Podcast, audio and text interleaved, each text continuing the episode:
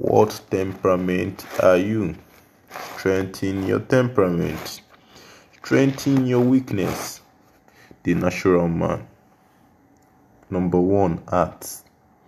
The emotional center, source of feelings and motivation. As a man, think in his heart, so is he. So, the source of human life and the will God has given each person. Yourself is by nature the control of mechanism of your will.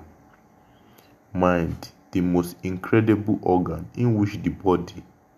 It contains 12 billion cells and how you can feel those cells influences your feelings, which in turn influences everything you do.